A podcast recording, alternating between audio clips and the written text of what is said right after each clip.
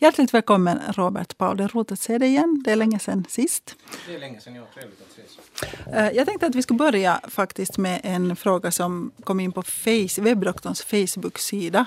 Eh, som handlar om varför körsångare så ofta, eller ofta det kanske inte, men ändå händer då och då att körsångare svimmar under konserten. Och jag tänkte vi skulle börja med den eftersom Bachs juloratorium hör till de verk där jag ett antal gånger har suttit i publiken och sett små pojkar bli bokstavligt talat gröna i ansiktet. Jag hade aldrig sett det tidigare förrän min son började sjunga i Cantores Minores. Och i synnerhet på juldagskonserten där de antagligen har vakat länge på kvällen innan och tillbringar dagen med att äta gröna kulor och choklad. Och så kommer de till julkonsert och så, och så blir de på riktigt gröna innan de sängnar ner. Och, och, där är de ganska, i den kören ganska proffsiga. Det, det har aldrig, jag har aldrig sett att någon skulle liksom ha svimmat så att den skulle dampt, liksom, fallit liksom rakt fram eller så. Utan de brukar liksom i tid sätta sig. Men, men ja. Men, men är det så att de svimmar under det att de sjunger eller före? Nej, nej, under. Under, under, under. Alltså jag har varit med om konserter där liksom sådär sex, sju pojkar en efter en så har bara liksom satt sig ner. Så har de kanske stigit upp en, en stund senare men alltså de har känt att de är på väg att svimma. Just. Det som här händer det är en så kallad vasovagal synkope. Alltså vasovagal svimning. Och det är på det viset att eh, när eh, behovet, liksom när, när kroppens behov av ökad blodcirkulation eller när kroppen behöver mera blodcirkulation i en viss situation, ska vi nu säga för en ansträngning, typ ett krävande parti i en, i en kantat, eller om det är någonting, ska vi säga, äh, mentalt eller, eller så att det är, det är, en, det är en, en, uppgift som är väldigt krävande, som är förestående, då mobiliserar kroppen äh, såväl det autonoma parasympatiska som det sympatiska nervsystemet. Alltså både adrenalin och adrenalinets motverkare aktiveras. Och I sådana situationer där eh, det inte finns tillräckligt med cirkulerande blodvolym i den här situationen. Så då, då det där, blir det på det viset att, att eh, kroppen kan inte låta det här um, blodvolymen cirkulera för att det helt enkelt inte finns. Och då aktiveras den här parasympatiska delen, den här vagala delen av autonoma nervsystemet. Och vagala delen av eh, autonoma nervsystemet när det aktiveras leder till att pulsen sjunker, och hjärtats slagkraft så att säga minskar. Och, och, och på, det, på det sättet sjunker då också blodtrycket.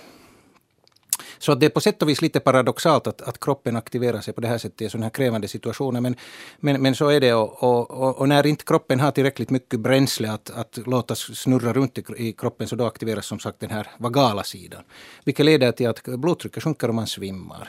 Och, och, målsättningen med det här är att när människan lägger sig rak lång på golvet så då återuppstår blodcirkulationen till hjärnan så att man liksom återhämtar sig från det här.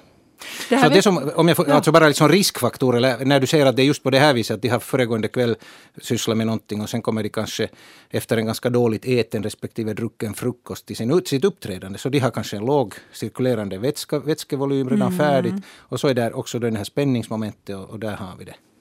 Eh, den, det väckte ganska mycket kommentarer på Facebook. Det var alltså en pappa som egentligen var det hans dotter som hade varit på en konsert och sett uh, körsångare. Någon hade svimmat där och hon undrade dels varför det händer och dels varför det oftare verkar vara längre personer som svimmar. Det har jag också själv upplevt i min egen kör när jag var ung. Ja, uh, men ha, det hade då att göra med det längre väg till ja, hjärnan ja, det är just så, ja, att, så att säga jordens dragningskraft har, har mera, mera så att säga inverkar ju på det sättet mera när det, när det, när den här, när det är ett längre avstånd från, från marken. Så det liksom, hjärtat måste pumpa mera för att få upp blodet i hjärnan om man är en lång person än om man är en kort person. Och samma orsak är också det att, att behandlingen i det här fallet är just faktiskt att huka sig ner eller lägga sig raklång om det, om det är möjligt.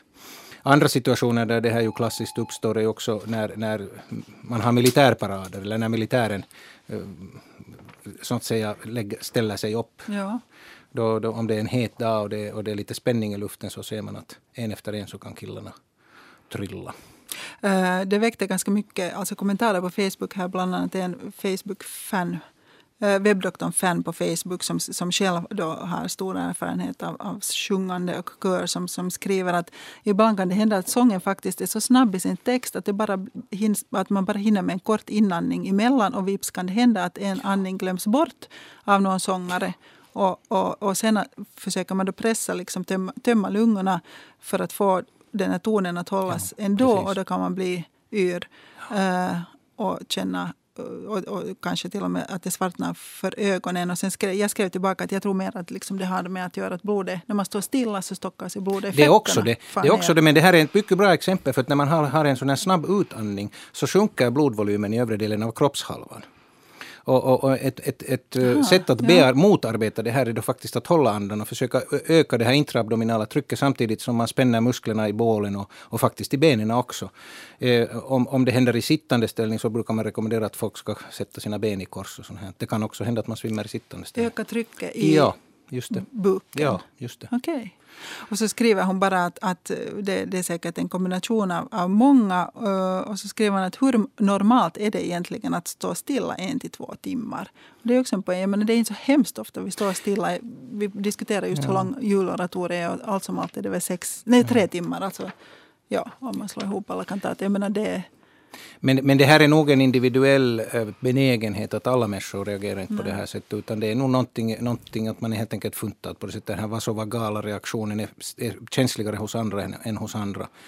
Och, och, och, kanske kan förklaras på det sättet. Men, men, men, riskfaktorer finns och det är just som du nämnde, här, att man är lång och sen, sen det att man har druckit för lite, man har för lite vätska mm. som cirkulerar och eventuellt för lite salt. Så att man brukar också rekommendera innan man ska på sån här att man då ska dricka tillräckligt och eventuellt ta en liten saltig bit om det hjälper. Okej.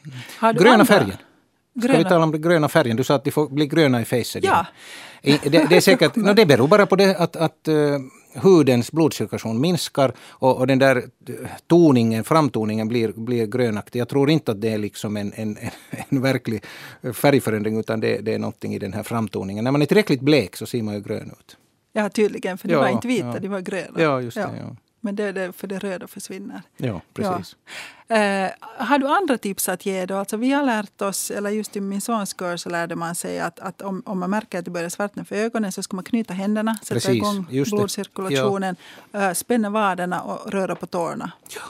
Eventuellt göra så att man ställer sig, om det är möjligt, att, att stiga upp på tå några snabba det, gånger. Men det, det kanske, kanske syns där i leden på ett oestetiskt sätt möjligen. Men, men det är också ett, Bättre ett, det än att man ramlar omkull. Precis, ja. Och sen också att spänna liksom, eh, muskulaturen i, i, i nedre extremiteten och i bålen. Det, det minskar den där blodets, blodets möjlighet så att säga att rutscha neråt i kroppen. Och sen kanske att veta när man hellre ska sätta sig ner en sekund tidigare än att ramla omkull. Absolut. Ja. Det är förresten en bra poäng det här att, att typiskt för de här vasovagala reaktionerna är att man känner av dem. Det finns ju sen andra sorters svimningar där det är sån blackout, att det går sådär mm. omedelbart mm. Och det, det är mera hänför sig till blodcirkulationsproblem i, i hjärnan och det är mera för äldre personer. Men att eh, just när det gäller den här vasovagala reaktionen som den kommer smygande men som är på ett mycket obehagligt sätt. Att de som är utsatta för det här känner det mycket väl. Ofta Vet till. du hur det känns då? För jag menar, är det jag, jag har nog blivit, ja, min situation var den att jag hade, jag hade feber och jag var sjuk och hade legat säkert då flera timmar då i sängen och när jag skulle stiga upp och gå på toaletten så där i toaletten så började jag känna att nu går det inte och så ramlar jag. Och, och det är ju också typiskt när man har legat länge i samma, samma position. Ja. Att man har varit raklång och sätter sig och sitter eller stå.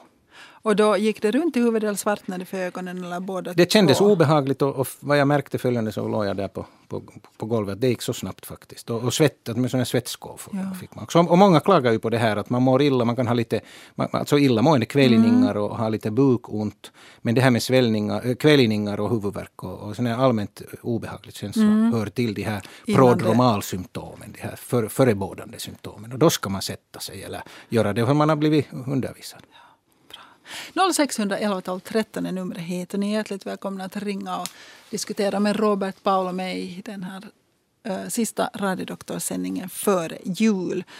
Ehm, um, jag har just satt in på webbdoktorn uh, ett antal intervjuer som handlar om olika män faktiskt. Där finns inte en enda kvinna i den här gruppen som har gett namn åt olika sjukdomar och syndrom. Till exempel Hodgkin, Thomas Hodgkin som har gett namn åt Hodgkins lymfom och till och med finns med i non-Hodgkin lymfom, vilket väl är lite, lite speciellt. Och uh, herr Down och herr uh, Willis som, som gav namn åt... Och det var egentligen det som föranledde den här diskussionen om svimningar på Facebook. så var det att, att, att det var en reaktion på en, en, uh, en intervju om jag tror att han också heter Thomas Willis, som har gett namn åt cirka Circus circulus och arteriosus willisi, mm, som är en sån här äh, artärkrans som ja. försörjer hjärnan med blod. Och han hittade den här artärkransen efter att en kvinna hade, hon skulle alltså hängas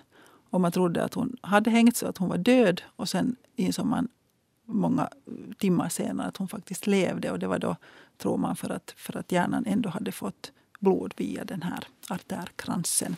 Ja, det är ett genialiskt system. Alltså det, det kommer då både bak i huvudet och fram i huvudet får hjärnan blod. Försöks på, på, på så många sätt som möjligt. Men vi har en, åtminstone en, vi har väl ett, några finländska läkare som har gett namn åt syndrom. Bland mm. annat von Willebrandt. Von Willebrandt, och det är utan vidare den största av, av dessa i Finland. För att, för att alla hematologer och alla som har, vet, som har problem med sin, med sin koagulation med blodlevringen känner till von Willebrandts sjukdom. Och, och, det är ju en, en hur ska jag säga, ur, ur medicinska historiens synpunkt, nog en sak som kanske vi i Finland inte riktigt uh, uppskattar tillräckligt mycket. Mm. Att i, liksom i alla, när det gäller alla frågor som gäller blodlevring så har vi von Willebrandt, allting överallt.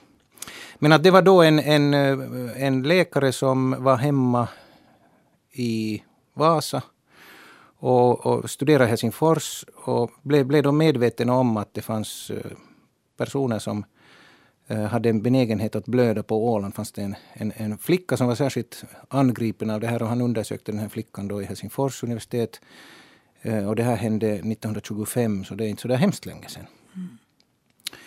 Och han konstaterade att det här var en, en, en, det där, en, ett tillstånd som nog var ärftligt men det förekom också hos flickor. Vilket uteslöt möjligheten att det skulle vara fråga om vanlig hemofili som ju är visserligen ärftligt men det är nedärvt på man, manliga, eller det är bara de manliga personer som får det här tillståndet. Så han, han hade alltså konstaterat att det var fråga om en, en, eh, en, en autosomal form av blödarsjuka. Ja.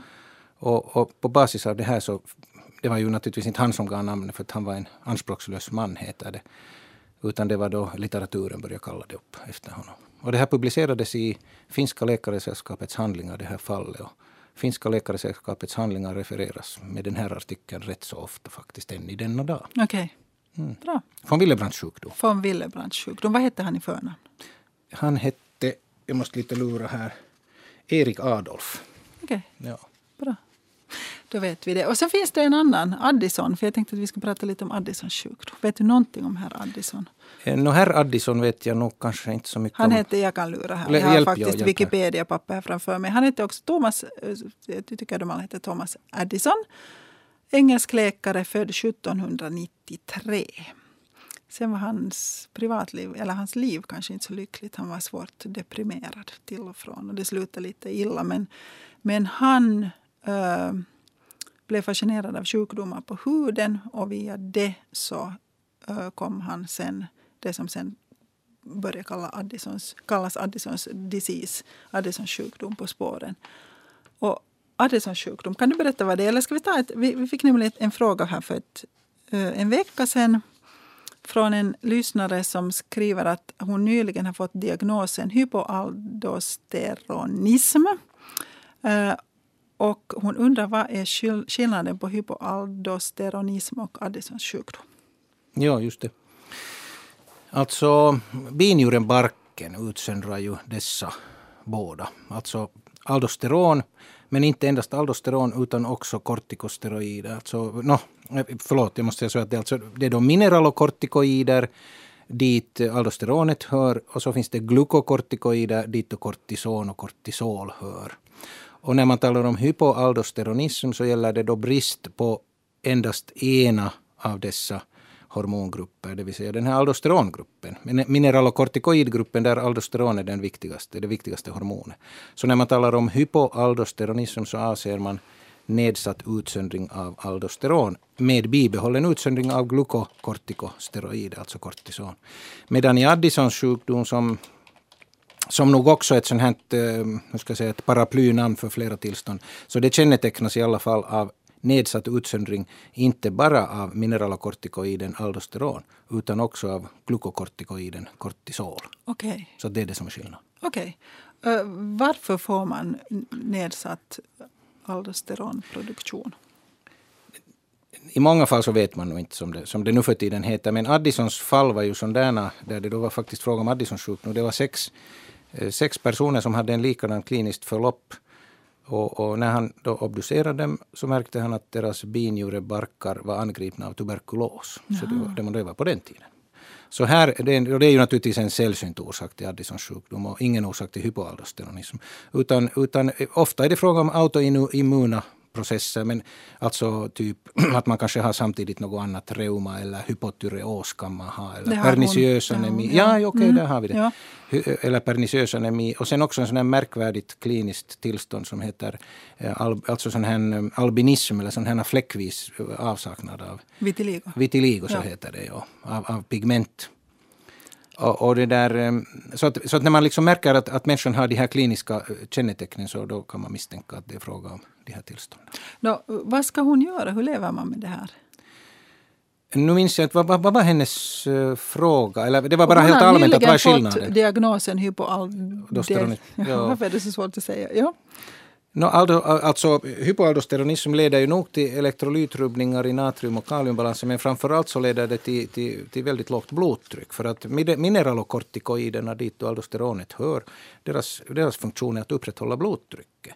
Och om aldosteronhalten är väldigt låg och det inte kanske utsöndras tillräckligt av detta värdefulla hormon så har människan ett lågt blodtryck och det kan ju leda till att man ramlar, runt, ramlar och får höftbensfraktur och vad som helst. Och, och då är behandlingen att, att återupprätta den här aldosteronproduktionen i den utsträckning det nu går. Och det, finns med, och det går nog, jag menar det går ju nog, men det där... Alltid behövs det inte. Jag menar det beror på hur mycket besvär den här mm. människan har. Men, men det där om det är en tillräckligt grav hypoaldosteronism så ska man ge mediciner som till sin verkan påminner om aldosteron. Fludrokortison heter det visst. Okay. Det finns piller för ja. Och sen gärna naturligtvis äta salt. Det. I det här tillståndet är det tillåtet. Ja, precis. Och, och så det finns liksom sätt att få det här jo, i balans jo, ja. trots det. Okay. Men Bra. isolerad hypoaldosteronism är inte på det sättet, hur ska jag säga, allvarligt. Förutom då med tanke på det här som jag just nämnde med det här, med det här blodtrycket och eventuella elektrolytrubbningar. Men Addisons sjukdom har, har en risk för allvarliga att det blir en, en allvarlig rubbning i, i hela kroppens omsättning. Man talar om Addisons kriser. Mm. Och, och, och, där är det nog viktigt att man har en regelbunden ersättningsterapi, särskilt av de här glukokortikoiden, alltså kortisolet. Okej, okay, så hon kan vara glad att det inte är det hon har? jo, jo om man nu ska vara glad att ha något till. Men bättre så. Bättre så. Nu tar vi in kvällens första lyssnare. Välkommen till Radiodoktorn. Hallå. Ja, hallå. Hej. Hur står det till där? No, tack, inte, inte kan jag nu direkt klaga, men, men mm. jag, men inte jag, jag, ja. jag är lite bekymrad över, över det där att eh, jag konstaterat eh, att jag har campylobakterieinfektion och nu undrar jag vad göra eller icke göra. Var har du fått det? Den har jag fått eh, som, en, som jag själv tyckte en matförgiftning på Kanarieöarna den 16 november. Okej. Okay. det här, är det, är det från mat man får Nu är det, det? så. Jo, ja. alltså, eh, du kan ju berätta dina symptom. Alltså, varför, varför blev det här aktuellt överhuvudtaget? No, det, det blev på det viset aktuellt att, att det där, jag fick en våldsam diarré. Just det. Följande dag och, och, och den höll då i sig och, och, och sen så la jag med all mat och, och dryck för jag skulle komma hem den 20 med, med flyget och och sen då när jag upptog något lite föda efter, efter det här så då fortsatte den här diarrén, visserligen inte i, i samma intensiva takt som tidigare men, men dock. Just det. Jo, jag kan det där berätta att det här är då fråga om en, en eh, ofta vattenburen bakterie som leder till, till ganska kortvarig diarré som nog kan vara ganska stormig. Men den brukar gå om med det. Och, och därför är det inte liksom rutinmässigt att man ger antibiotika. Men den är nog känslig för vissa antibiotika, den här bobban. Att, att, om du nu har besvären nu så kan man ju förstås ta en kur, inte det är något fel med det. Men det där, den brukar inte leda till sviter som vissa andra sådana här, här diarrébobbor kan ju leda till exempel till ledbesvär och sånt Men det gör nog inte den här campylobakterien. Jaha. Men den är ganska förrädisk Jag minns när jag var på någon, någon det där Försvarsmaktens reservistkurs, eller vad det nu var, det var, gällde armén, så de, de berättade där om ett fall som faktiskt går tillbaka kanske till 70-talet. det var då gossarna hade slagit läger någonstans i Skutsin och, och, de hade, och de skulle då klara sig utan någonting och de skulle bland annat ta då vatten ur, ur en bäck som, som ja, rann där. Och det där vattnet var alldeles perfekt, det var kallt och klart och fint. Och, och, och när de kom tillbaka till kasernen så hade hela gänget då en, en sån här diarrésjukdom. Och det visade sig att de hade fått campylobacter-infektion från det där till synes helt rena och, och, och snygga vattnet. Ja, just så. Men det där, har du något besvär nu?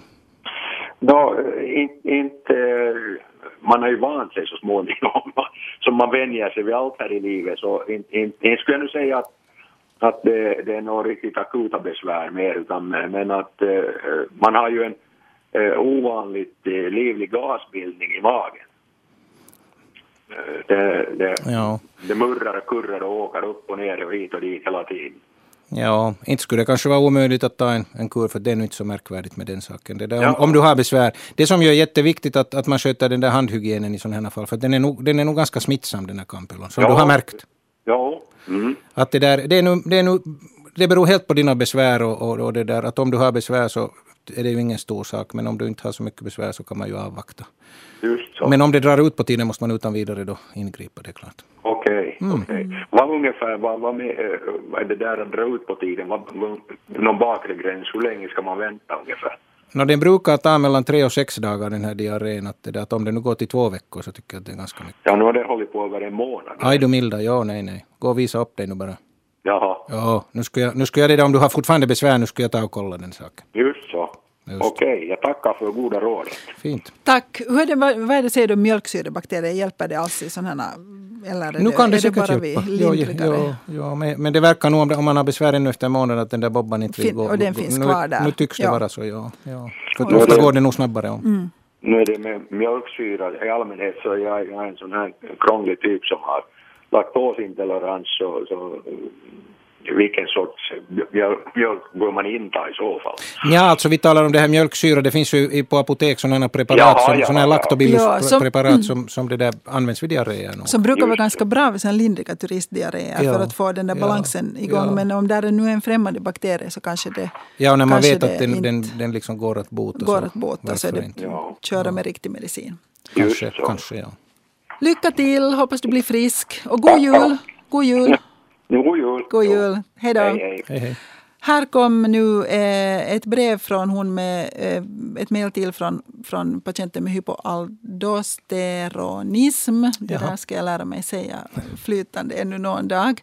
Hon tar eh, hon får kortison 10 milligram. En tablett på morgonen och en halv tablett efter fem timmar. Och sen men sen har hon en annan fråga. Hon har under flera år haft låga MCV, MCH, MCHC. Det är alltså mm. det berättar det är de röda blodkropparnas ja, det är röda blodkroppar vi talar om. storlek och volym och sånt. Ja. Och en sänka runt 35, hemoglobinet var senast 120. Hon tar järntabletter men det hjälper inte utan hemoglobinet bara sjunker. Hon har också tagit ett prov som heter Tymid-K.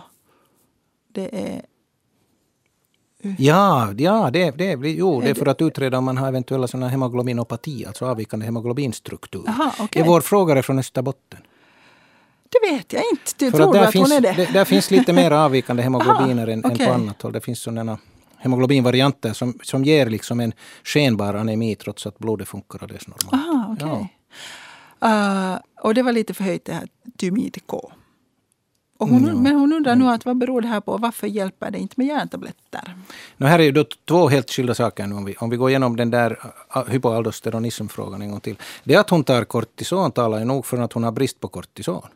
Vilket då skulle betyda att om hon har både lågt aldosteron och lågt kortison, att hon har Addison. Och inte bara, bara, och inte bara hypoaldosteronism. Ja. ja. Och, och, då, och, ofta är det så att har man, har man Addison så behövs inte den där, den där mineralokortikoiden skilt. Mm. För att, utan då brukar kortison kur, kurera båda två. Aha, så, att, okay. så att det skulle passa bättre in på Aha. Addison det här nog. No, det är ju ganska akademiskt, men så här är det. Ja, men nu kan det vara, jag tror ju att hon gärna vill veta vad det är hon ja, har. Det var därför ja, hon skrev ja, det första brevet. Det, det är rimligt. Men sen det här andra, det, att ha ett, det är intressant att när, alltså när ett hemoglobin är lågt, ett hemoglobinvärde är lågt. Nu såg jag inte, hur var det med hennes MCV? Hade hon De är låga. Att MCV är också lågt? Ja. Då finns det två möjligheter. Antingen har hon järnbristanemi, eller så har hon faktiskt en sån avvikande hemoglobin som i, i, i Söderhavet kallas talassemi. Det finns olika varianter av den här talassemin. Det finns mycket lindriga former av talassemi, så finns det allvarliga former av talassemi. Men det, det kräver nog vissa utredningar av, av det där en, en hematologklinik, det där hemoglobinvarianten, att utreda dem. Att det där eh, det enda man kan säga är att när man har lågt MCV så den vanligaste orsaken till anemi är järnbrist utan vidare. Och det att det inte hjälper att hon tar järntabletter? Precis, men, men det där är också en knepig fråga att det, där, det inte hjälper. För att för alla, alla människor tar inte upp det där järnet så bra. Sen många har, har liksom besvär med det där järnet. Det ger magbesvär så lite kanske man inte tar alla mm. dagar en eller två mm. tabletter som man har blivit ordinerad.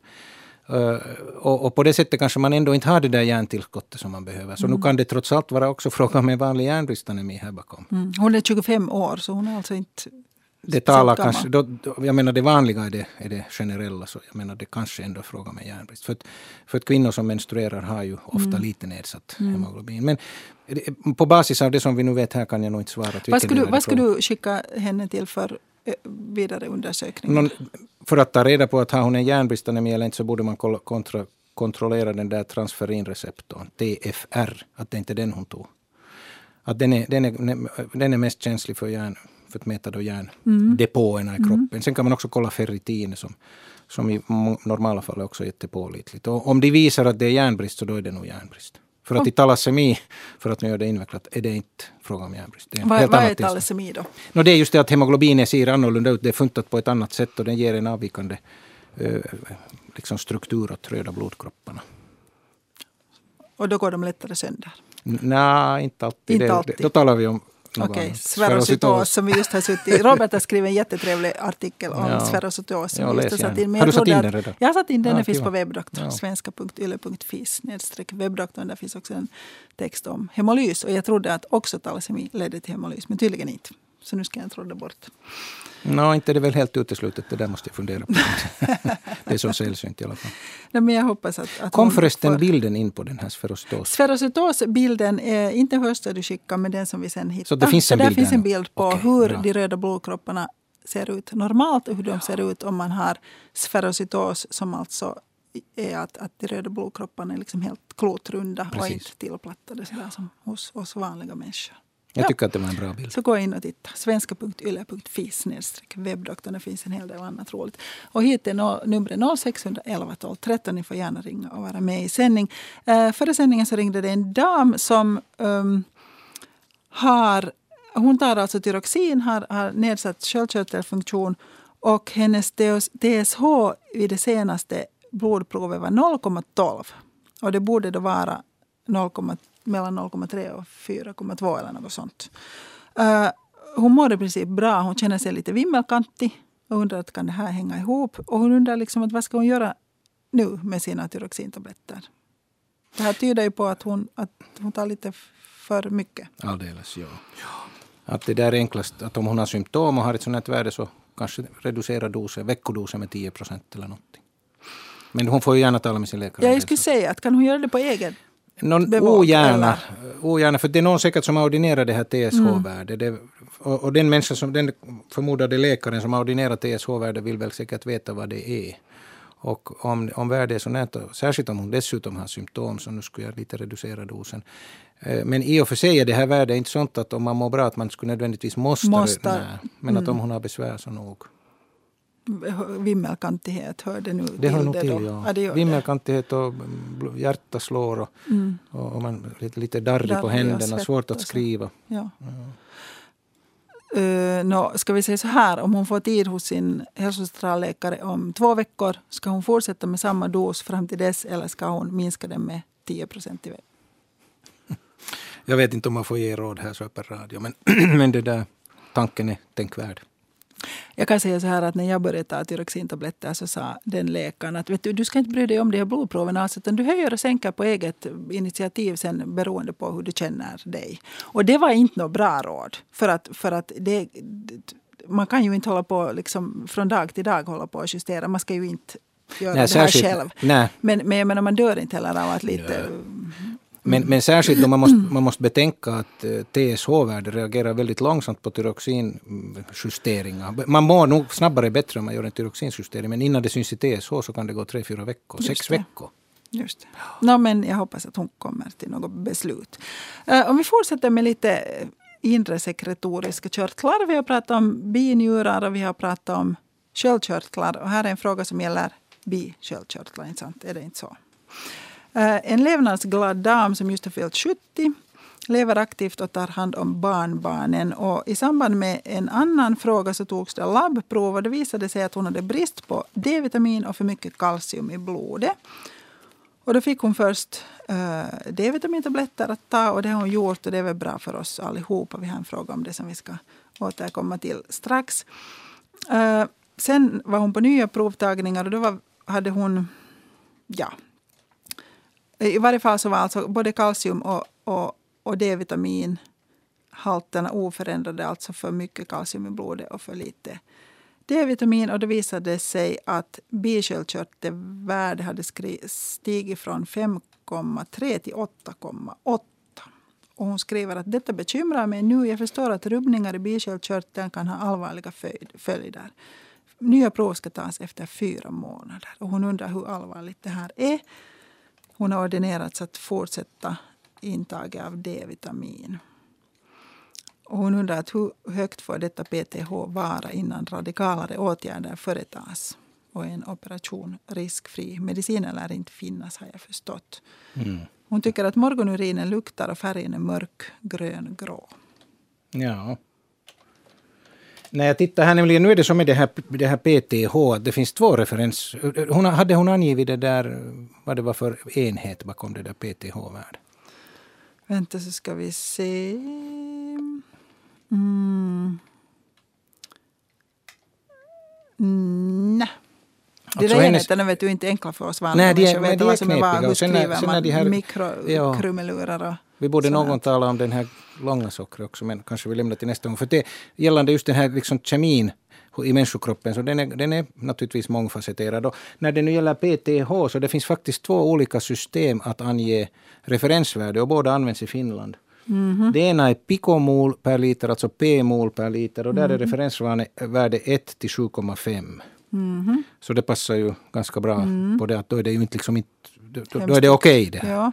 Men sen finns det en annan, en annan, ett annat referensvärde som går, som är, där enheten är nanogram per liter. Och, och den är mellan 10 och 75. Så det är liksom 10 gånger större det här. Det är annars liksom samma, samma siffror, men det, det är liksom 10, det, det är en tiofaldig skillnad i det här referensvärdet. Och då får- måste man nog veta att det är fråga om, pikomol eller Men alltså, nanogram. är, är, är,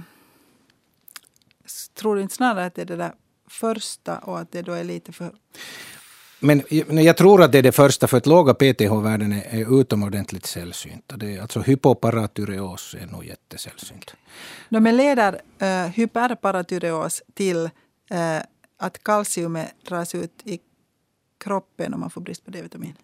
Eh, Ja, det leder till att kalcium dras ut I på blodet? kroppen. Ja, och från blodet åker det ut i urinvägarna så kan man få njursten. Så att njursten hör till de här symptomen på hyperparatyreos. Men Och- inte, inte med så här värde. och Hennes skelettet urkalkas. Och skelettet urkalkas och man får osteoporos.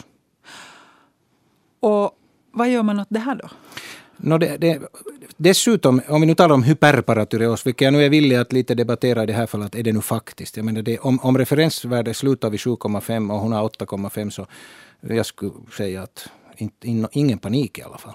Men om vi talar om redig hyperparatyreos, alltså där man talar om värden på kanske upp till 100 eller sådär, så, så där är ofta eh, inte bara de här som vi nämnde, den här osteoporos och njurstensproblematiken, men där är sådana här mentala, det, det kan förenas med, med olika mentala problem. Att, eh, psykisk labilitet och depression och, och sådana här saker. Och högt blodtryck också. Så att här är sådana här saker. Och det, det enda behandling är hyperparatyreos, alltså om det är en autentisk hyperparatyreos, är att bisköldkörtlarna, någon av dessa fyra eller två eller tre av dem, måste opereras bort. Just det, man har fyra stycken och man kan ta bort typ en då. Ofta är det en av de här som är förstorad. Jaha, på det sättet. Som utsöndrar gladeligen parathormon. Ja.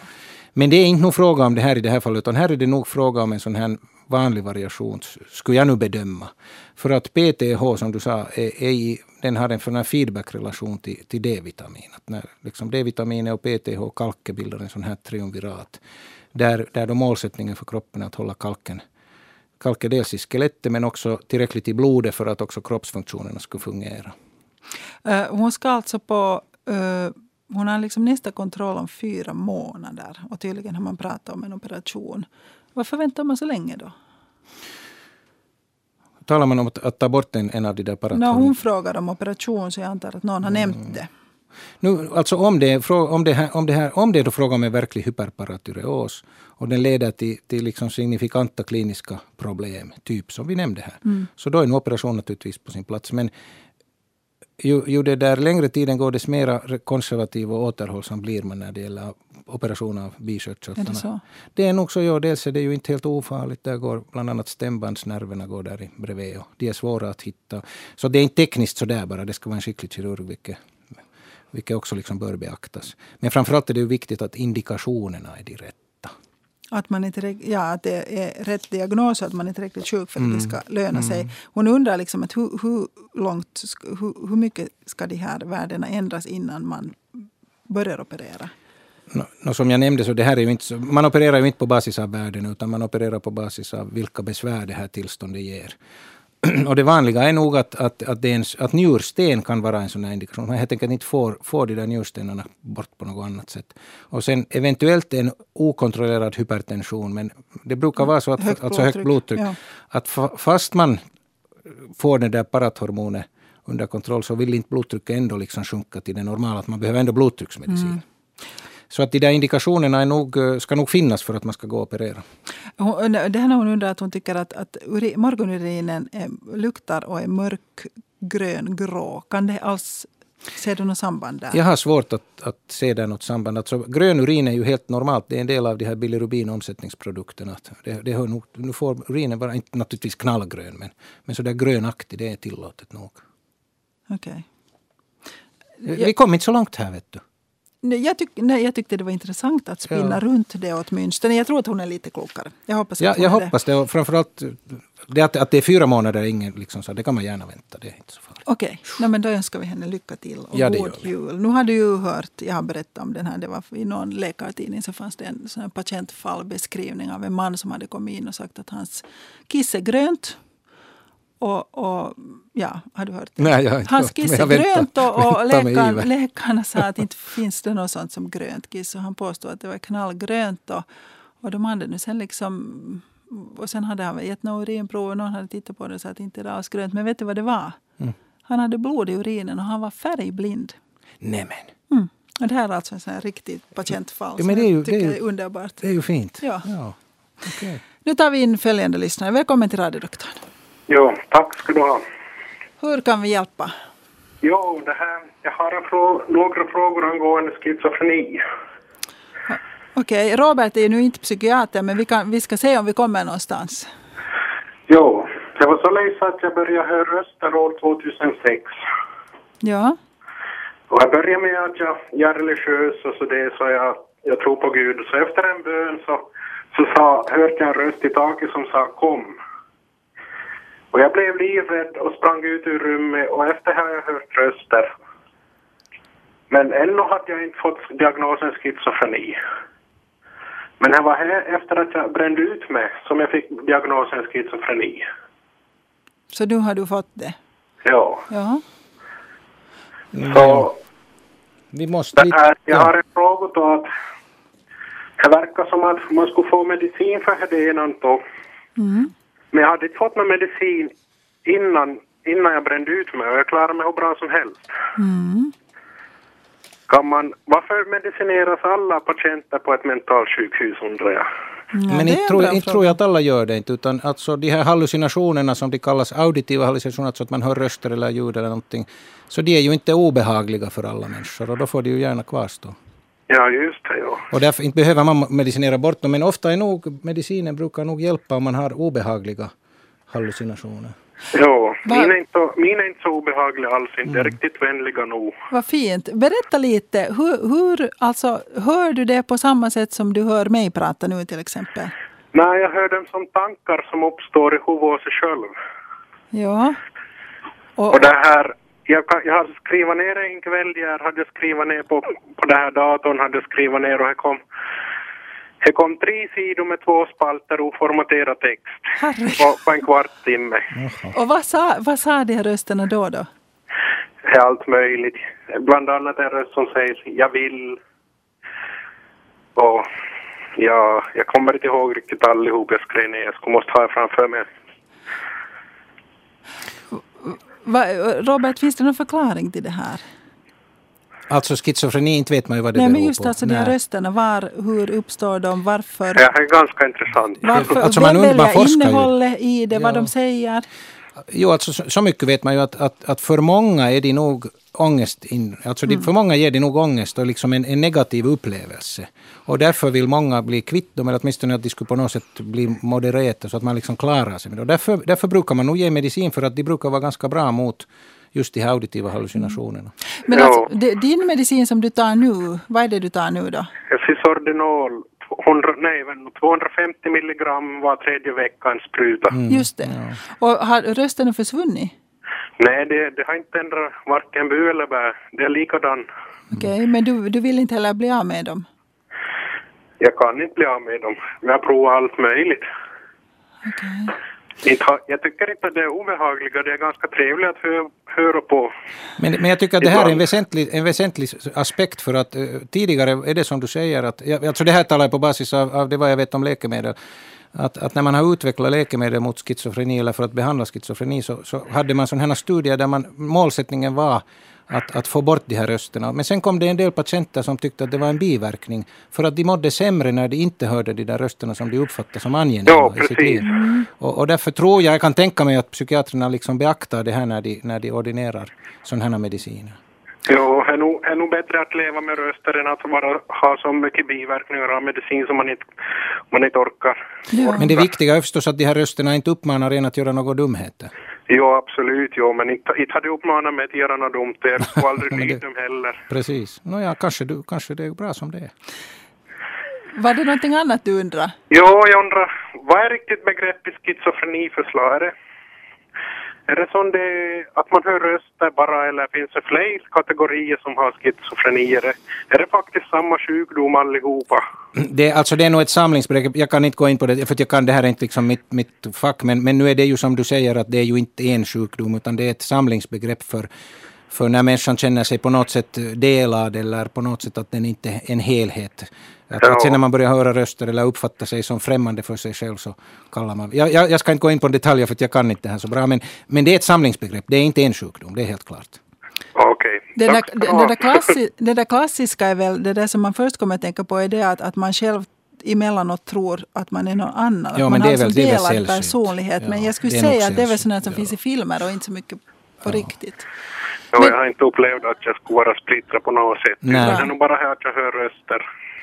Men jag tycker att det här är ett, ett, det är ett bra exempel på hur, hur, liksom, hur man kan ha ett sånt här tillstånd och, liksom that- that's it. Jag tycker det är underbart för du låter så väldigt Samlad. glad och frisk och samlad Ja. och Ja, jag, är nog, diskuterar jag, är det här så faktiskt, sakligt. jag mår nog mycket bättre nu än vad jag gjorde förr. Ja. Bra.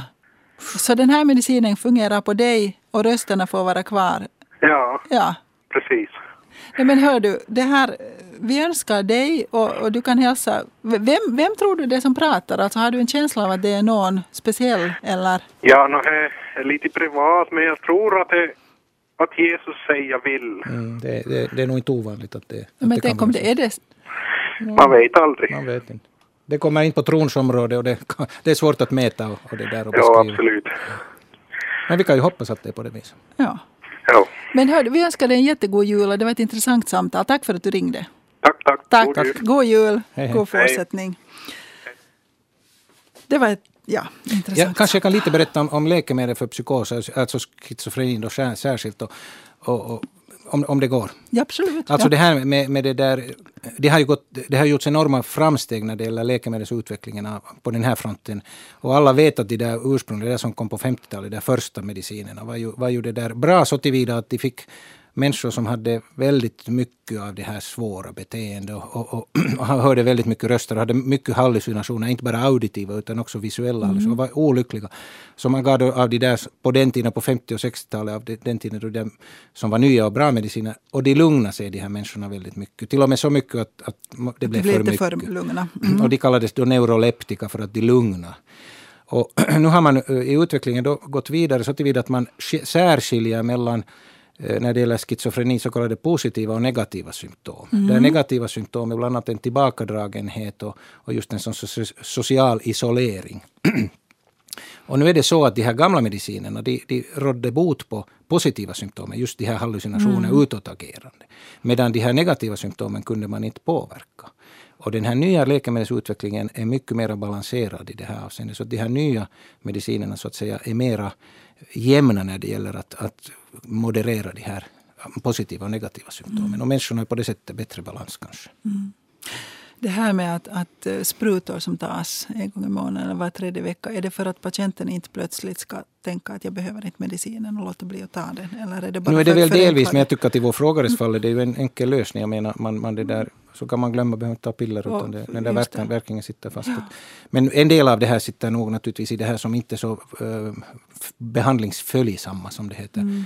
Jag har svårt att ta piller, så då är det ju också behändigt på det här viset. Mm ska vi diskutera testosteron. En frågeställare skriver så här. Har förstått att det finns två olika sorters testosteron. Testosteronhalten inverkar på mannens skelett och benhållfasthet. Finasteride sänker det ena testosteronets halt medan dudasteride sänker båda testosteronhalterna. Frågan är, finns det undersökningsresultat som visar att i synnerhet ett långvarigt bruk av dudasterid förorsakar osteoporos. Alltså är det här nu... Vad är det för mediciner det här? Är det... det är sådana mediciner som används för förstorad prostat. Alltså det är det. egentligen inte testosteronmediciner så där direkt. No. Eh, det som... Eh, när man talar om två testosteroner så är jag nog lite förbryllad. För att åtminstone när man bestämmer de, de här halterna i serumprover, alltså blodprover, så det är bara ett testosteron. Mm. Och, och, jag vet inte, det, det, finns en sån här DHEA, ett sånt här bärarprotein som ibland kanske också bestäms, men det har nog inte så stor, stor klinisk betydelse. Och, hur påverkar de här medicinerna eh, osteoporosen? Eh, ja, det skulle jag kolla. Ja. Alltså det kan jag säga att, att eh, när det gäller att, att råda bot på en förstorad prostata som, som ger upphov till urineringsbesvär, så är nog de här, eh, de här så kallade hydroxylashämmarna, dit det här finasterid nu måste jag säga att jag säger säkert rätt, men att, att de funkar på, den, på det sättet. Och då, då sjunker testosteronhalten i kroppen, men särskilt då i prostatavävnaden. Och på det sättet så inte bara fortsätter, alltså prostatans tillväxt avstannar inte endast, utan den också minskar i storlek. Mm. Och då flödar urinen bättre. Så att på det sättet funkar det där. Men det där, vad hette det andra? Du, Dudasterid. Ska se. Ja. Och.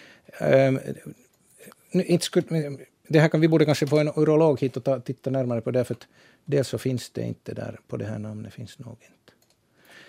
Att jag undrar vad det där skulle kunna vara. Men det där... Mm, vi ska se om... Jag tror att det är en... Ska se på bi, biverkningar på ett annat preparat. Jag skulle, vet vad, jag skulle skicka det här till vår urolog. Har vi en urolog? Ja, vi har en som, från Vasa som Nej, har varit med en gång. Men jag hoppas få hit honom senare i Ja, det är kollegan Nylund. Nu ja, känner precis. jag ju honom Just. förstås. Nu ska vi se det. Så mycket kan jag titta att Finn Asterid som så till samma kunna, grupp. Så. Jag skulle kunna kontakta honom med ja. den. Ja, berätta vad hittar Så här står nog inte om osteoporos, måste säga bland biverkningarna måste jag säga. Okay.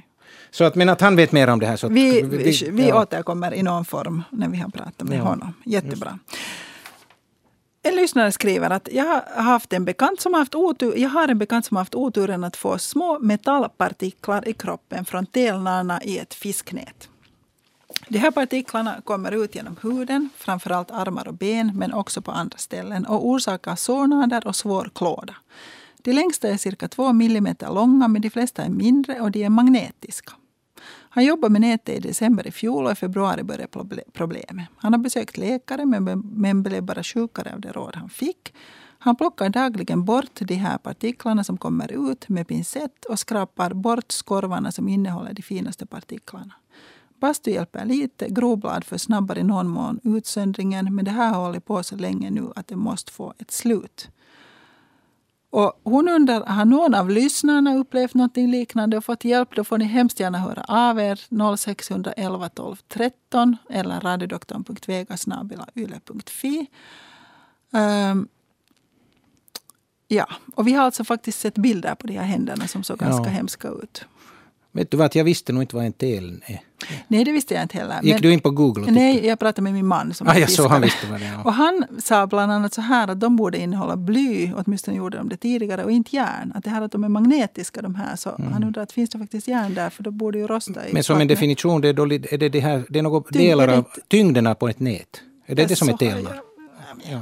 Men det är i alla fall något delar på ett nät. Ring hit den som vet vad, en tel, vad det är för någonting. Det är delar på ett nät som innehåller metall. Tydligen. Tyngden kanske gör för det är det okay. som ska göra att det sjunker ner. Jag tror det.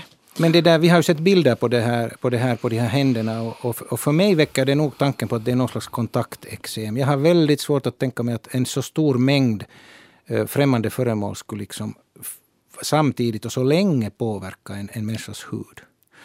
Eh, för att få säkerhet i det här skulle det vara enklast att ta röntgenbild på den här vanlig röntgenbild. Då ser man att är där, är där järn eller metalldelar. För det är ju röntgen, det syns i röntgenbilder mycket ja. väl. Och om det är sant att det är metalldelar så borde man ju plocka bort dem operativt. Inte finns det någon annan möjlighet. Men om det är fråga om ett kontaktexem så då är det en hudläkare som, som bör titta på det och kanske allergitesta den här patienten. Det kan ju ha funnits något ämne i de här. Om det nu var då det började så kan det ha funnits något där som gjorde att han fick Ja, om det var nya nät till exempel. Och det var mm. något som de har satt i produktionen och vax eller något för att göra det mm. någonting. Så, så det, där, det kan ju bra hända att det sitter kvar en reaktion. Mm. Men jag skulle nog tippa att det är ett, någon slags kontaktexem. Så, men, men svårt att säga. Att om, om, som sagt, lyssnarna om ni vet så Gärna. Om någon har liknande symptom så hör av er. Om ni hör det här så jag menar, det skulle vara lite intressant att se de här metallpartiklarna ja, också. Ja. Att om, för han lär ha samlat dem i en ask. Så att ja. om ni skulle vilja skicka några hit så skulle vi gärna titta på dem. Ja, till Radiodoktorn, postbox 12. Och, jag sökte eh, faktiskt genom, genom den här litteraturen också för att se att finns det liksom tillstånd där de skulle röra på sig på det här sättet. Att det liksom kommer, kommer huden. Men det är, inte, det, det är nog det är sällsynt och det är bara enstaka fall. Då, så. Ja, vad händer med liksom, avstöter kroppen främmande jo, föremål det gör de nog. Det? det gör de nog. Att, att, att den, här, liksom, den här hypotesen som, som här framkastas är ju inte på det sättet otänkbar. Men nu är, den ju, nu är det ju märkvärdigt att det skulle finnas kvar sådana här metalldelar så här länge. Men, men inte det liksom, jag säger inte att det är omöjligt. Men, men min första reaktion när jag såg bilden att det skulle vara ett eksem. Mm. Men det, där, det kan ha fel Kanske någon kontaktallergi mm, något sånt. Ja, men, eh, men ring hit. Nu har vi... Hallå, har vi Herman på tråden? Hallå, någon har vi här. Hallå? Ja, hej. Hej! Blir det rundgång nu? Det blir rundgång, du får stänga av radion. Stänga av Va, var det telnarna du ville... ja, jag tänkte bara klargöra lite. För. Alltså, Berätta. Ett nät, när man, när man sätter det i vattnet så ska du stå upprätt för att fånga någonting. Och, och då betyder det att, att det, har, det har en teln i både övre och, och, och nedre ändan. Och de här, de här, den övre tällnen, så där är det inbakat liksom korkar i, i, i den här tällnen.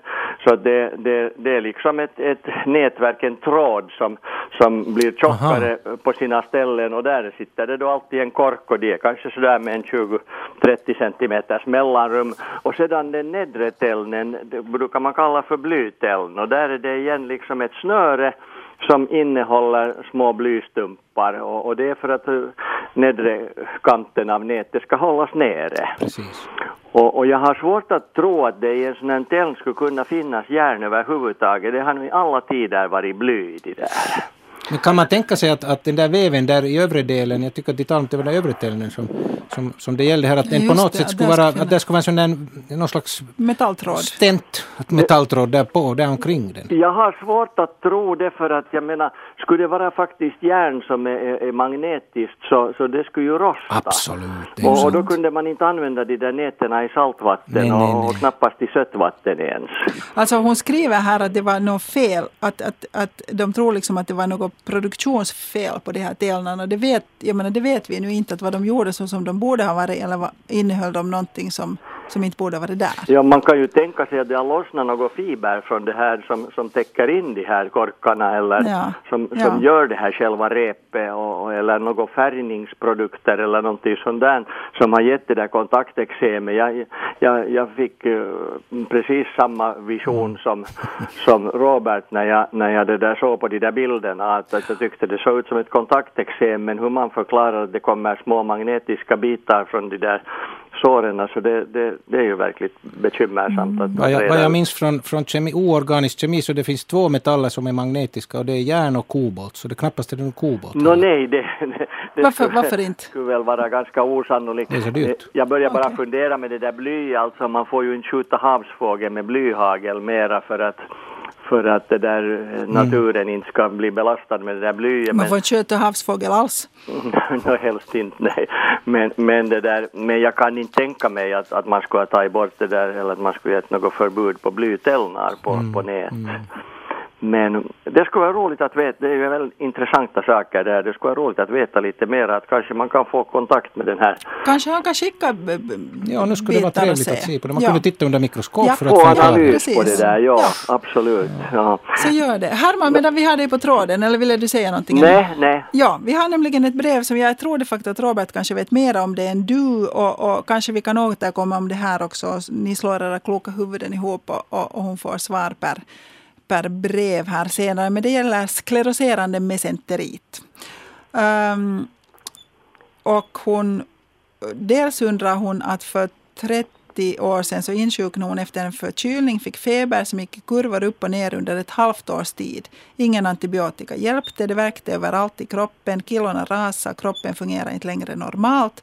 Alla lymfkörtlar var ömma och svullna. Till slut var hon inne på sjukhuset två veckor för undersökning och då gjordes bronkoskopi och man misstänkte sarkoidos. Uh, och hon undrar om den här skleroserande mesenteriten kan ha uppkommit, ha sitt ursprung därifrån. Um, vad säger du? Vad...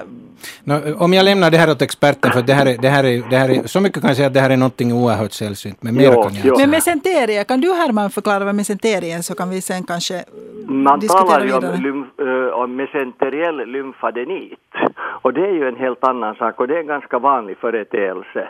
Men det berör lymfkörtlarna och då är, då är lymfkörtlarna svullna i, i, i det där i mesenterie. Och vad är mesenterie, kan du berätta det? No, mesenterie är den, den, det är liksom Eh, uh, fettdraperi eh, som, som förbinder eh, tarmarna med bukhinnan. Och i mesenterie så går också de blodkärl som som för blod till tarmarna. Och, och talar man om en skleroserande mesenterit så måste det betyda att de här kärlen går fast. Mm. Det är ju det som man, man, man, talar om när man, när man, det där, man talar om, om skleroserande. Och, och det där, då borde man ju få någonting som kallas för ab, angina abdominalis, det vill säga att tarmen får för lite blod och då är man alldeles förskräckligt sjuk. Men, men det där eh, skleroserande mesenterit har jag faktiskt aldrig under min snart 40-åriga bana hört talas om. Ja.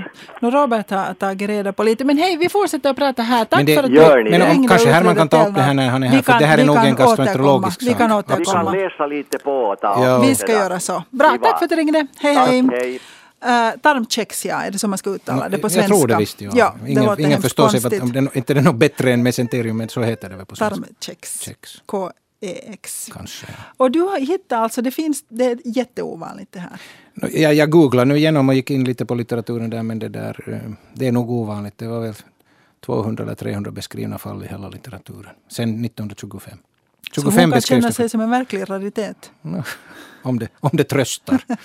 no, men vad ger, eh, eh, såg du vad det ger för symptom och såg du om man kan göra någonting åt det? No, det, det, alltså, det, det som jag såg där, så det var mera sådana fallbeskrivningar. Att, att det är alltid mellan att inte göra någonting till att ge, ge, ge det där kortison och cytostatika. Och så en operation. Så att hela spektret liksom finns där. Så och är det alltså någon form av autoimmun sjukdom det här också? Inte för, alla, nej, inte för alla. Nej, nej, inte för alla. Men det kan vara det. I vårt, vår, vår frågeställare har ju haft någonting där i sin, i sin uh, anamnes, i ja. sin historia mm. som kanske faktiskt kan ha varit något slags relaterat till det som hände sen med hennes tarm. Alltså du menar fått, den här, den här ja. svåra, vad det nu var för no, Någonting immunologiskt har det tydligen hänt. Ja. Och du tror att det kan kanske ha satt igång ja. autoimmuna sjukdomar? det alltså... finns ingen vetskap men kanske man kan tro det. Jag, mm. jag vågar inte säga. Men, okay. men det, där, det, det, är inte otänkbart. Okay. Men jätteovanligt alltså? Ja, det är det uh, nog. Men vi återkommer. Jag antar att... Jag tycker att det viktiga som, som, som här borde liksom då faktiskt ta ställning till att hurdan uppföljning och hurdan kontroll behöver hon. Det, det tycker jag att Herman kan fundera på. Ja, det Om, kan han säkert men när han göra. kommer nästa gång. Ja, a- alltså eh, de här jätteovanliga sjukdomarna de brukar ju nog skötas på Bör centra- skötas på centralsjukhus. Ja. Mm. Så att vi hoppas att hon Ja, kanske vi får lite mer får- information av Ja, men henne. vi ska hålla kontakt med Ja. Vi hörs. Ehm, jag har lite lovat att vi skulle prata om MS. Det var en lyssnare som ringde förra gången och hade en ung släkting som hade har fått MS och alltså mul- multipel skleros. Och eh, hon ville veta lite om, om, om det är ärftligt och vad det finns att göra och hurdan prognosen är. Det är ju synnerligen viktiga frågor när det gäller en sjukdom som är så på något sätt oförutsägbar som MS är. Och, och därför är det jätteviktigt att alla MS-patienter är under kontroll av en neurolog. För att neurologerna sysslar med det här och känner till det här mycket bättre än allmänläkarna och kan, kan kanske se bättre just på de här frågorna. Men så mycket kan jag säga om den där ärftligheten att den, det finns ett, är, ärft, eh, liksom ett ärftligt mönster. Bland annat ser man på det sättet att hos identiska tvillingar så är den här konkordansen, alltså det vill säga att båda insjuknar i MS, är 30 procent. Medan den bland sy- sy- syskon är 5 procent. Så att nu är där en, En viss en viss ärftlighet, men den är inte så- 100 procent bland de här enäggstvillingarna heller. Så att det säger att det behövs en miljöfaktor där också för att avfyra hela den här processen. Vet man vad den miljöfaktorn skulle kunna vara? Nu finns, det, nu finns det ju tankar och till exempel just det här med att, att det är ju vanligare bland de här områdena som är längre borta från ekvatorn, att det måste ha något med saken att göra. Trots att det inte heller är, är liksom en, en, en hundraprocentig regel. Men, men det där, till exempel i Finland där vi har MS ganska mycket, så lapska folket har mycket lite MS. Så där finns en sån där, någon slags skyddande faktor i deras, antingen deras miljö eller deras gener. Gener. Mm. Mm. Eh, så att, så att man, man vet en del men det är inte sammanhängande. Man kan inte riktigt säga, säga vad det är. Och, och det där, eh, infektioner kan vara bakom, influensa kan vara en sån där avfyrande faktor men också kan det bara uppstå av sig själv. Eh, det som där ju händer att det är en immunologisk process. Och, och det förklarar kanske att det behövs en viss genetisk konstitution för de här immunologiska processerna är relaterade till gensystemet nog. Nå, vad är det som händer vid MS? Vad, vad är symptomen? Nå, det som händer i MS är att, att kroppen själv börjar gnaga på de här delarna i vissa nervceller där, eh, som ansvarar för nervcellens, eh, den del som står för den där impuls... Eh, liksom, Förmedlingen? förmedlingen av den där elektriska impulsen i nervcellen. Så den, den gnagar på det där, den delen av nervcellen. Och det leder till att impulsöverföringen i nerverna blir förstås nedsatt. Och beroende på var den här immunologiska, det är ju en inflammation, var den här immunologiska processen, inflammationen, sitter i nervsystemet så kan symptomen variera väldigt mycket. Att om de sitter i centrala, alltså om de sitter i hjärnan, på olika ställen i hjärnan så får man symptomen lite, medan om de sitter i, i rygg, rygg, för, förlängda märgen eller ryggmärgen så är det andra symptom igen. Beroende på det. Och därför är symptomen så varierande.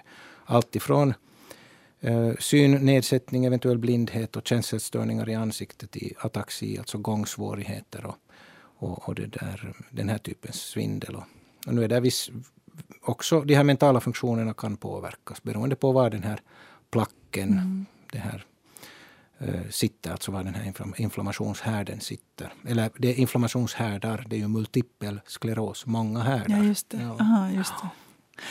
Så att Finns en, det en något- ganska jobbig historia nog förstås. Finns det alls någonting som kan bromsa upp det här? Jo visst, jo. Och, och där har ju framsteg skett eftersom vi inte vet, eller vetenskapen inte kan exakt säga vad, vad det egentliga felet är, så har man inte en kausalbehandling ännu. Alltså vi har inte en behandling som går in på orsaken, för att vi vet egentligen inte orsaken. Men vi vet att det är en immunologisk process, och så har det visat sig att läkemedel som inverkar på den här immunologiska processen inverkar också gynnsamt på MS. Och det är då eh, Interferon är ett sånt här klassiskt exempel, men också vissa cytostatika och vissa av de här moderna monoklonala antikropparna som, som binder sig vid de här eh, immunologreaktion, de här delarna, immunologiska reaktionerna, kan få den här reaktionen att avstanna eller, eller åtminstone gå långsammare och ge en, en, ett, ett bättre liv åt de här patienterna. Okej, bra.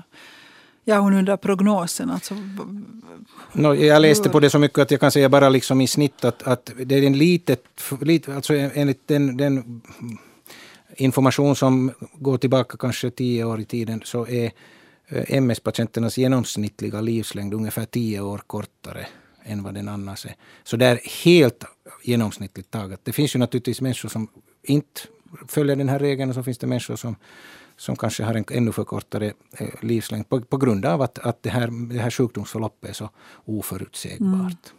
Men i snitt. Så det inverkar nog på, på livslängden och särskilt på livskvaliteten. Kvaliteten. Ja, mm. Men det nya mediciner, jag menar det kan ju vara att det det jobbas, mycket, det ja. jobbas mycket på det här och det blir nog bättre, det är säkert. Men kanske, eller det tar säkert nog tid. Uh, ja, så mycket kan jag säga att ett, ett särskilt framsteg som påpekas här i litteraturen är att det finns en tablettmedicin också som används som heter glatirameracetat. Mm -hmm. Som är tablett, det behöver inte stickas. Vad är de andra stick? Det andra är stick. Okej. Okay. Ja. Okay. Nej, men vi önskar dem lycka till. Hoppas att de får en fin Ja, det väsentliga är att det finns en bra uppföljning. Att, att, och att har det finns en läkare att, att ta, ta hand om. Ja, precis. Ja. Hej radiodoktorn, det skrivs och sägs så mycket just nu om att vi i Finland bör ta extra tillskott av D-vitamin den här årstiden. Men vad är en lämplig D-vitaminhalt i blodet? Alltså hur många nanomol per liter och hur hög kan den vara utan att medföra någon risk? Ja, alltså det finns ju referensvärden. Nu minns jag inte, var det upp till 70 det där enheter? Men, men, och, och, och det, Pratar du om det som ska Jag talar om det där referensvärden för D-vitamin. Jag talar om referensvärde för D-vitamin i blodprov. I, blod, I blodprov. Ja. ja. Och, och, det där, var det inte det som frågan ja, också det var det som frågades. Ja. Och, och, då tänker många som har kanske en halt på 20 eller 25 att nu är allt bra. Men nu har det nog visat sig att, att den här halten borde vara i övre änden av den här referensvärdet. Alltså över 50 eller över 60, särskilt om man har osteoporos. Så det där D-vitamin tillskottet är oerhört viktigt så att halten hålls på den här nivån. Nå, då är frågan att nå, vilken är det där rätta mängden? Tidigare sa man att det skulle vara 800 enheter. Tyvärr har jag glömt det här med, eller jag har inte ännu lärt mig det här med mikrogram. Det är igen vet du med de här enheterna. Jag talar om enheter, men det finns ju mikrogram också. Pratar du nu om det som vi ska stoppa i munnen? Nu pratar jag om det ja. som man ska stoppa i munnen. Okay. Alltså för att nå en halt i blodet mm. som är tillräckligt hög mm. måste man äta D-vitamin. Och tidigare har den här rekommendationen varit att det ska vara ungefär 800 enheter D-vitamin per dag. Och när tiden går så är rekommendationen en annan och nu talar man om 1200 och till och med mera. Och i mikrogram kanske du hittar där vad det är i mikrogram? Jag kan söka reda på vad, alltså jag kan söka reda på vad de här rekommendation, officiella rekommendationerna är nu. Okay. Uh, eh, jag tror alltså att... För... Men, men så att säga poängen i det hela är nog att det ska nog tas ganska mycket. Det är liksom den nuvarande melodin. Att man ska nog ta ganska mycket D-vitamin för att nå den där rätta halten uh, i blodet.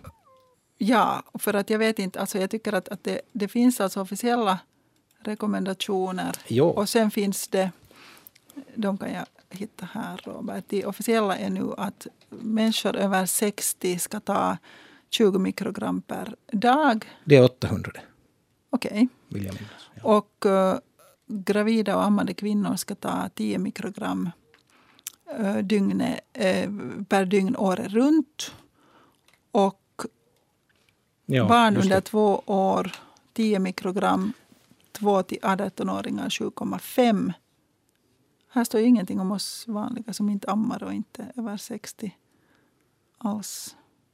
Uh, ja, och sen pratas det ändå väldigt mycket om att, att man egentligen är de här gränserna alldeles, eller dosen ja. alldeles för låga. Vad var det du hittade? Nej, nej det, jag hittade samma, det, det, samma ja. information. Det här var på webbdoktorn. Ja, det var på webbdoktorn. Ja. Där finns de Så de här officiella rekommendationerna här, men, men det där, officiella rekommendationerna kommer ju alltid också lite efter. Mm. Och, och man, man, alltså jag kan mm. säga att man diskuterar det här väldigt, väldigt liksom flitigt. Men det där det, det, kan nog hända att det här 800 enheter, alltså 20 mikrogram per dag, är för lite i mm. Finland. Mm. Att, att vi, vi har ju inte vår sol som skulle ge, ge, ge åtminstone på sommaren ett D-vitamintillskott. Eh, det, det räcker inte till liksom året runt. Nej.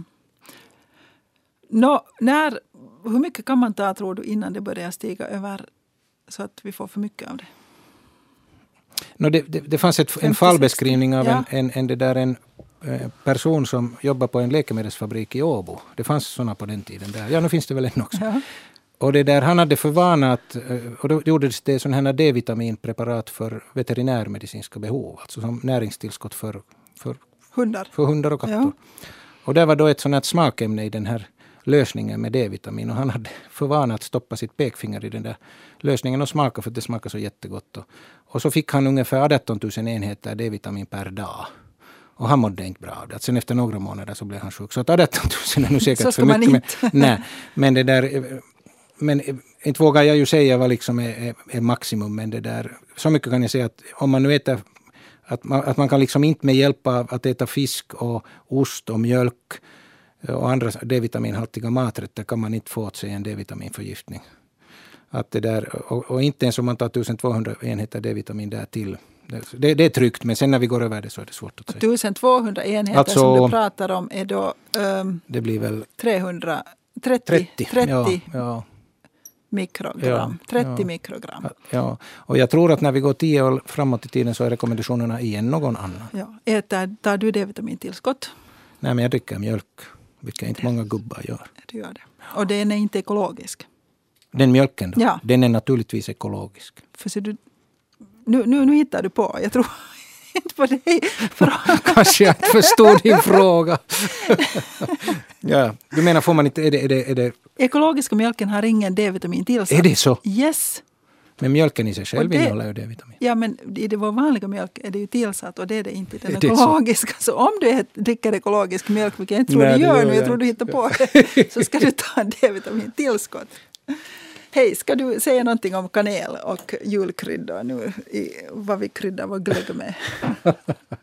Ja, vad ska jag säga om dem? Annat än att kanel är ju jättegott. Kanel är en, en är det- gammal, gammal mm, kryddväxt som går tillbaka till egyptiernas tid, förstår jag. Och, och har nog under tidernas tider också använts för medicinska ändamål och används väl ännu som utgångsmolekyl för viss läkemedelsutveckling. Jaha. Men det, där, det bästa med kanel är förstås att det doftar gott och smakar också bra. Blir vi friska av julkryddor? Sätter det igång någonting? Mm, det vågar jag inte säga, men man kan ju förstås bli allergisk. Det måste man ju tänka på. Nu måste det där nog titta på det här. På vad då? På det här fettfria mjölken, hur mycket D-vitamin det är. Om här finns någonstans att läsa. Och sen, sen när det inte finns något fett Du har, det är mjölken. 0,5. Ja, men det är lasket, förlåt, jag det här, inne på en hemsida. Lasket och receptis, så det är sant att det är tillsatt. Tillsatt. 0,5 mikrogram per, per Ja. deciliter. Och är det den ekologisk så sätts det inte till något. Det är så. D-vitamin. Så Jag brukar det. dricka fyra glas mjölk så det blir 400 gånger 0,5. Det blir, det blir det så mycket. Det är Två. först två.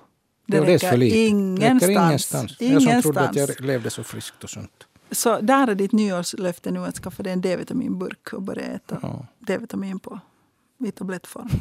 Jag ska göra det. Dina fyra glas Om du lovar. räcker ingenstans. Nej, tar du det Ja, jag tar. Jag tar. Alltså för, vi började ta för ett år sedan kanske och inte, vi nu, inte kommer vi varje dag ihåg det men när vi kommer så tar vi sen två, tre tabletter istället. Och ingen av oss, vi har alltså varit jättefriska den här hösten. Vi har inte haft några flunsar och förkylningar. Jag tror lite att det kanske beror på det. Så att jag D-vitamin är bra. försöker, försöker. D-vitamin är bra. Ja. Det är det nog. Robert, jag tror att vi ska börja hugga till tåget nu, inte sant? Ja, det ska göra. tack för att du kom Klockan hit. Det var roligt att ha dig här. Om en vecka så är Robert Bergholm här som alltså är en annan person än du. Han har varit med ett par gånger under hösten. Jag har tänkt att kanske lyssnarna tror att det är samma Robert som sitter här. För ni liknar lite, ni, ni är lite liknande. Men det är kanske bara jag som inte kan hålla människor isär. Ni andra kanske bra kan göra det. Robert Bergholm är här. Han är bra på uh, bantning, dieter, fetma, uh, diabe- diabetes. Och vi har tänkt banta tillsammans med honom och bli av med julfläsket. Och också avge lite nyårslöften om ett sundare och friskare och smalare 2011 här tillsammans i, i Radiodoktorn. Vill ni skriva till honom så får ni gärna göra det på förhand. Radiodoktorn, postbox 12 00024 rundradion eller radiodoktorn.vegasnabelayle.fi. Annars hoppas jag att vi hörs om en vecka och kan banta tillsammans och avlägga nyårslöften tillsammans. Men den tiden den sorgen. Nu är det jul och nu ska vi äta kanel och skinka och choklad och marsipan. Och dessutom komma ihåg att julmaten de facto, mycket av det vi sätter i oss är ganska hälsosamt med nötter och sill och Lutfisk. lutfisk. Och här finns mycket liksom fiberkällor, mycket D-vitaminkällor och omega-3-källor och sådär. Så denna julmaten är inte alls så farlig. Eh, ha en riktigt god jul allihopa. Försök hållas friska och ta det lugnt. Stressa inte utan ha en fridfull jul. Robert, det var roligt att ha dig här. Tack. God jul till dig också. Du också.